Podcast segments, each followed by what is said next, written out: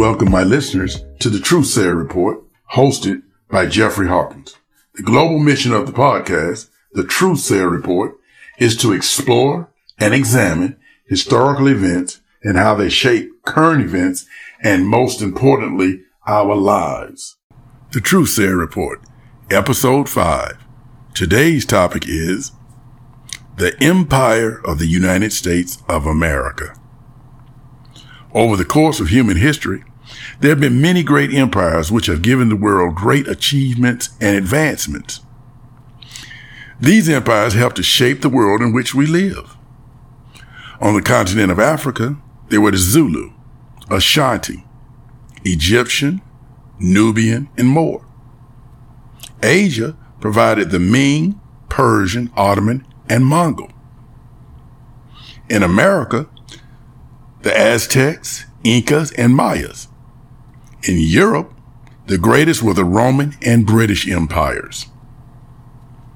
To this day, there are customs and rituals which still shape people, culture, nations of empires which reigned in some cases thousands of years ago. The Zulu language of Swahili is the second most popular in Africa, second only to English. The world is still impressed with the achievements of the Egyptians. The Nubians, who reigned in East Africa with a parallel kingdom to the Egyptians in present day Sudan, it had more pyramids than Egypt. The Moors reigned in Northwest Africa, and their greatest general conquered Spain and Portugal, which helps to explain why their skin color is darker and their hair thicker than all other Western Europeans. General Hannibal's battle strategies are taught at the United States of America Military Academy at West Point. The most admired and romanticized empires in the world are the Roman and British. The Roman Empire has had more books written about its reign, and Hollywood has produced great epic tales of its achievements, advancements, conquests, and romances. Julius Caesar is the most well-known ruler, dictator in world history. The romance of Mark Antony and Cleopatra, the most famous of all. However, the world's greatest and most renowned empire until World War II was that of the British Crown. The British Empire conquered and controlled the largest landmass and from it generated the most revenue in world history. The British Crown once stated, the sun will never set on the kingdom. Hence, England became to be known as Great Britain. Its world conquest is the reason why the English language is the most spoken in the world. It has often been said that imitation is the greatest form of flattery. In the blockbuster film, The Black Panther, which grossed over $1 billion, the nemesis, Eric Killmonger, states to the royal court, with the weapon of vibranium, Wakanda could ensure that the sun would never set on his kingdom. In 1776, a new nation was born, and it would rise to become the greatest empire the world has ever known. That nation is the United States of America, the USA. Britain hears of the New World from the Spanish and quickly sets their sights on the new potential of wealth. In an attempt to rid itself of its debtors, it ships indentured servants and the dregs of society to the New World under the control of governors. The goal is to create a new colony who will generate great wealth for the crown. They were correct. The colony of America soon reaches their desires. Unfortunately, the crown gets greedy and begins overtaxing the now known American settlers. The world knows the story of the Boston Tea Party, the original American tax revolt. However, the crown misreads the tea leaves and rather than ease taxes, they decide to double down and use force. The crown's greatest mistake now surfaces.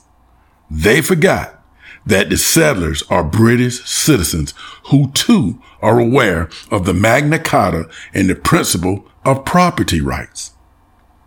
A revolution is born. The settlers, now rebels, declare their independence and win the war against the British Crown. Unfortunately, the British were still unaware that they had just created a Frankenstein. A new country is created. The United States of America led by General George Washington. He and the founding fathers, with the fresh taste of victory, now seek to build their empire. First, they must establish a government and military. Both are quickly formed. Let the conquest begin. Now, the true story of the United States of America begins. Some say controversial or simply what nations must do. The United States of America did not steal the country and the land from the Native Americans or the indigenous people. They defeated them in war. As mentioned above, every empire has used whatever weapon at its disposal to conquer. Native American tribes warred against one another for centuries, with larger groups winning with conquesting land, absorbing their defeated rivals' people. The United States of America was simply a bigger and stronger tribe. In 1803, France was desperate for money because of its numerous wars to increase their empire. They in the United States agree upon the sale and purchase of the Louisiana Territory for $15 million. At the time, the land purchase doubled the land mass of the country. The War of 1812 was initiated by the United States of America when it attempted to conquer the province of Ontario, which included the city of Toronto from Britain. The United States was almost completely defeated, which would have placed it back under the rule of the British Crown. The White House in Washington, D.C. was burned to the ground. Ironically, the national anthem, the Star Spangled Banner, was written for the Battle of Baltimore during the War of 1812. Next, the country needed land for Western expansion for the new settlers. The United States of America attacked Mexico and starts the Mexican American War. The United States wins and conquers the territory that now accounts for all or part of 11 states. They attack Spain and conquer Cuba, Puerto Rico, Guam, and the Philippines.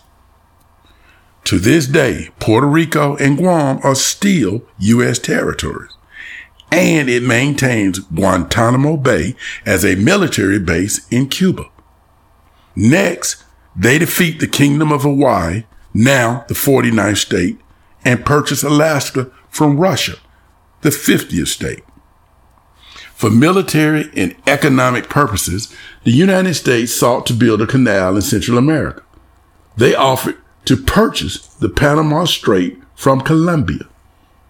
The Colombians wanted a higher price. The United States of America refused and militarily backs the Panamanians in a revolution against Colombia. A new country was created named Panama. The canal was built there. In 1915, the United States invades Haiti and occupies for 19 years. The United States' entry into World War I seals Germany's defeat. In World War II, the United States of America is the main reason that the Western Allies defeat Germany, Italy, and Japan. And of course, the United States deploys the most powerful weapons ever used in war, two atom bombs on Japan. Next, they attack communist Korea and create South Korea, which it still protects. It has the 12th largest economy in the world. In 1965, the United States begins military warfare with Vietnam, which almost tears the country apart and is the only war that the United States has ever lost. In the 1980s, the United States strategically forces the Soviet Union, its biggest nemesis, into an arms war. The United States of America economy is eight times larger than the Soviet Union's economy. Coupled with the Soviets' war in Afghanistan, economically, the Soviets cannot financially support the arms race, the war, and feed its citizens, particularly after the United States has invoked a grain embargo. Ultimately, the Soviet Union collapses and exists no more. Interestingly, Afghanistan has never been conquered. Since the 1990s, the United States has continued with war, twice in Iraq and once in Afghanistan. The empire of the United States of America has the world's largest economy, the most powerful military, and the most influence of any empire in world history.